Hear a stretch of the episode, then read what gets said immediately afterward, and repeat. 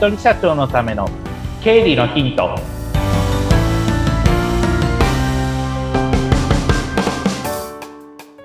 皆さんこんにちは。理財実践塾株式会社の池田孝之です。こんにちは。インタビュアーの水野紅子です。よ本日もよろしくお願いいたします。ろしくお願いします。さあいろいろとちゃんと振り返ってますはいはい 頑張ります振り返っていただけると嬉しいでございます ね、それを踏まえていろいろと今年頑張っていきたいんですが、はい、今回のテーマは？はい。今、振り返りって、紅子さんおっしゃっていただきました。えっ、と、前回2つで振り返りっていうのをやってったんで、今度は目を未来に向けていきましょうというテーマでございます。はい、で今日のテーマは予算を組みましょうというテーマです。で、具体的には、経費、前々回話、忘れちゃった方は前々回の1月3日の、えー文をちょっと聞いていただきたいんですけれども、うん今年何にいくら使おうかっていうのを決めていくっていうことなんですね。はい、で、まあ今まで使ってる経費はもちろんのこと、今年こういうことやってみたいなって多分あると思うんですね。例えば、えー新たに事業をやってみたいですとか、新たに出店出してみたいですとか、うんそういったことがあると思うので、そういった今年出ていくお金っていうのをちゃんと計算していきましょうというのが今日のテーマでございます。はい、で、具体的に、まあ、今まで出てってる経費って、あの、覚えてます？はい、あの、前回話したのを、えっ、と、もう一回ちょっと僕の方で言っていきますね。で、えっ、と、例えばですけれども、えー交通費、うん。通信費、消耗品、家賃、水道光熱費、会費、会議費、交際費、広告宣伝費みたいな、そんな感じで今、ざっと10個ぐらい、10個近く並べていきましたけれども、はい、それぞれ多分出るタイミング、例えばうん。定額で出ていくものもあれば、この時にいっぱい出てくけど、この時には少ないなっていうのがあると思うんですね。うんそれは、まあ去年と今年動きがそんな変わらなければそういう感じで毎月だいたいいくら出てくなっていうのを皆さんの頭の中で把握しといてほしいんです。はい、ってことは別な言い方すれば、あ、少なくとも最低限、例えば月、今言ったような経費全部合わせて、まあ毎月100万かかるとしたら、あ、少なくとも100万円の売り上げを最低でも上げないと、このお金は払っていけないんだなっていうふうな、皆さんの頭の中で認識をしといていただきたいっていうところが、はい。まずは出てきます。うん、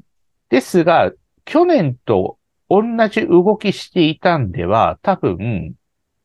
売上は同じような売上か、それ以下になる可能性が非常に高いと思います。うん、で、多分これ聞いてる方って事業主の方が多いと思うので、常に新しいことやりたい人が多いと思うんですよね。はい今、年はこういうことやってみたい、ああいうことやってみたいってあると思うのでうん、それを、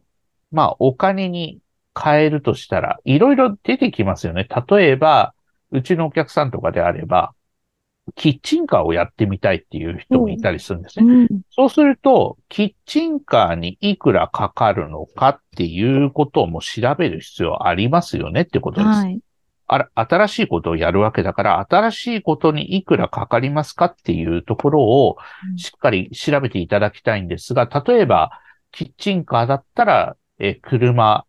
どういう車を選ぶのっていうこととか、うん。じゃあ車そのまんまでいいの？それとも塗装する？とか、うん、で、あとそれから、まあそもそも何屋さんやるの？っていうところですけど、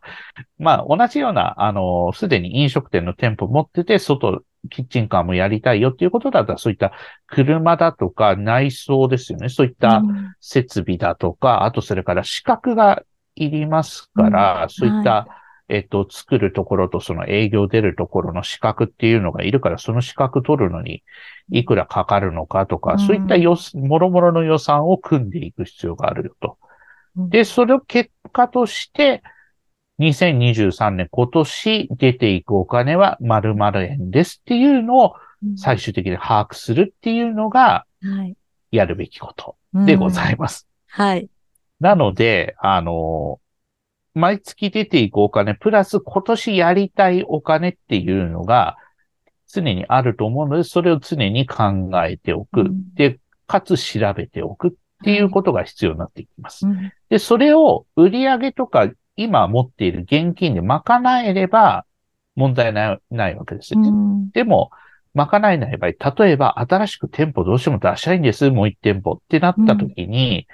ものによっては数千万かかるケースもあったりしますので、内装をかなり豪華にするとかってなると、そうしたら融資っていうことも必要になってくるから、じゃあいつまで融資受ければいいのっていうことも、時には考えないといけないっていうことです。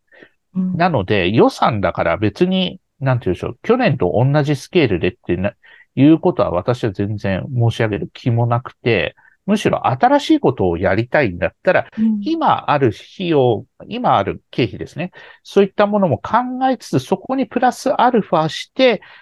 いくら乗っけるといいのか。まあ、うんいくら乗っけて、その結果、今年出てくお金はトータルで、例えば2000万円です。だったら2000万円っていうのを、あらかじめ知っておくことで、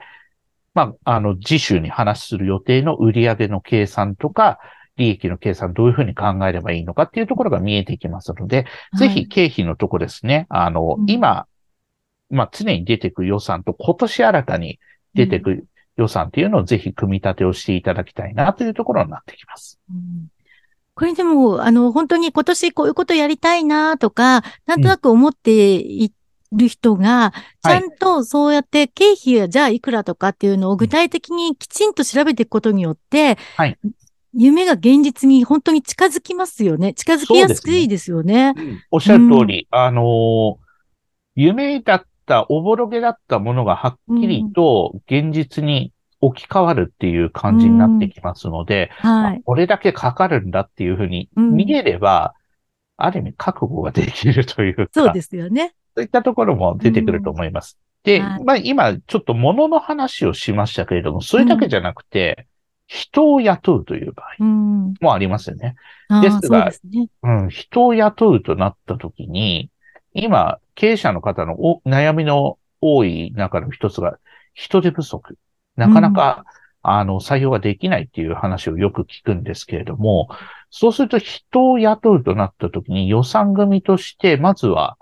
まあ、どうやって募集かけるかっていうところで、場合によっては広告費もかけなきゃいけないですよね、と。うん。で、どこの媒体にどういう頻度でいくらかけるのか、一回いくらでどういう頻度で、えー広告宣伝をしていくのか、で、かつ、採用した後に、その、従業員の教育もしていかないといけないわけですよね。はい。で、まあ、お一人様の経理っていう目的で私はいつも話してるのに、従業員の話って今までしてこなかったんですけれども、はい。事業が拡大すればどうしたって自分一人でやれることって限られていきますから、うん。そうすると、まあ自分の給与以外で従業員の給与も当然必要になっていきます。うん。そうすると従業員の給与ですから、例えば月30万円の給与を払うとなった時には、30万だけじゃないですからね。プラスアルファ社会保険もかかってきますから、社会保険の分も加味して予算を組んでおく必要があるよと。そうすると、去年と全く経費が一緒ってことはありえないと思うんですよ。はい。あの、発展してってる会社だったら。プラスアルファ、新しい予算ですね。今年やること。例えば、えー人を採用しますだとか、あとそれから、えー新たな事業を始めますっていう費用も積み重なってくるので、結果として去年と同じ経費ってことはありえないと思うんです。うん。なので、新しい経費乗っけた分、今年いくらぐらいかかるかなっていうのを皆さんで出しておいてほしいなと思います。はい。それに基づいて、どのタイミングでお金がどのくらい出ていくのかっていうのが見えれば、うん不安なくいけますよねっていうこそうとで。ですすね。はい。大事なことですね。そうなんです。大事なことなので、うん。でもなかなか計画立てらんないなっていう人も多いので、はい。私の場合は、お客さんとまあ話しながら、エクセルで、だいたいこんな感じですよね、みたいな感じで話しながら、お客さんには数字をだいたい把握してもらうっていうのを目的にしてます。だいたいこのタイミングで、何々さん500万ぐらい出てく可能性あるから、うん。それに向けてお金足りますよね、みたいな感じでう、んいろいろ言って、あ、大丈夫そうですね。じゃあ、この計画通りで行きましょうみたいな感じでやっていくので、はい。なので、あの予算っていうところで、あの、ちゃんと、いつも出てくものと今年新たに出てくものっていうのを、ぜひ組み立てをしていただきたいなというのが今日のお話でございます。はい。しっかりとね、やっていきたいと思います。今日もありがとうございました。ありがとうございました。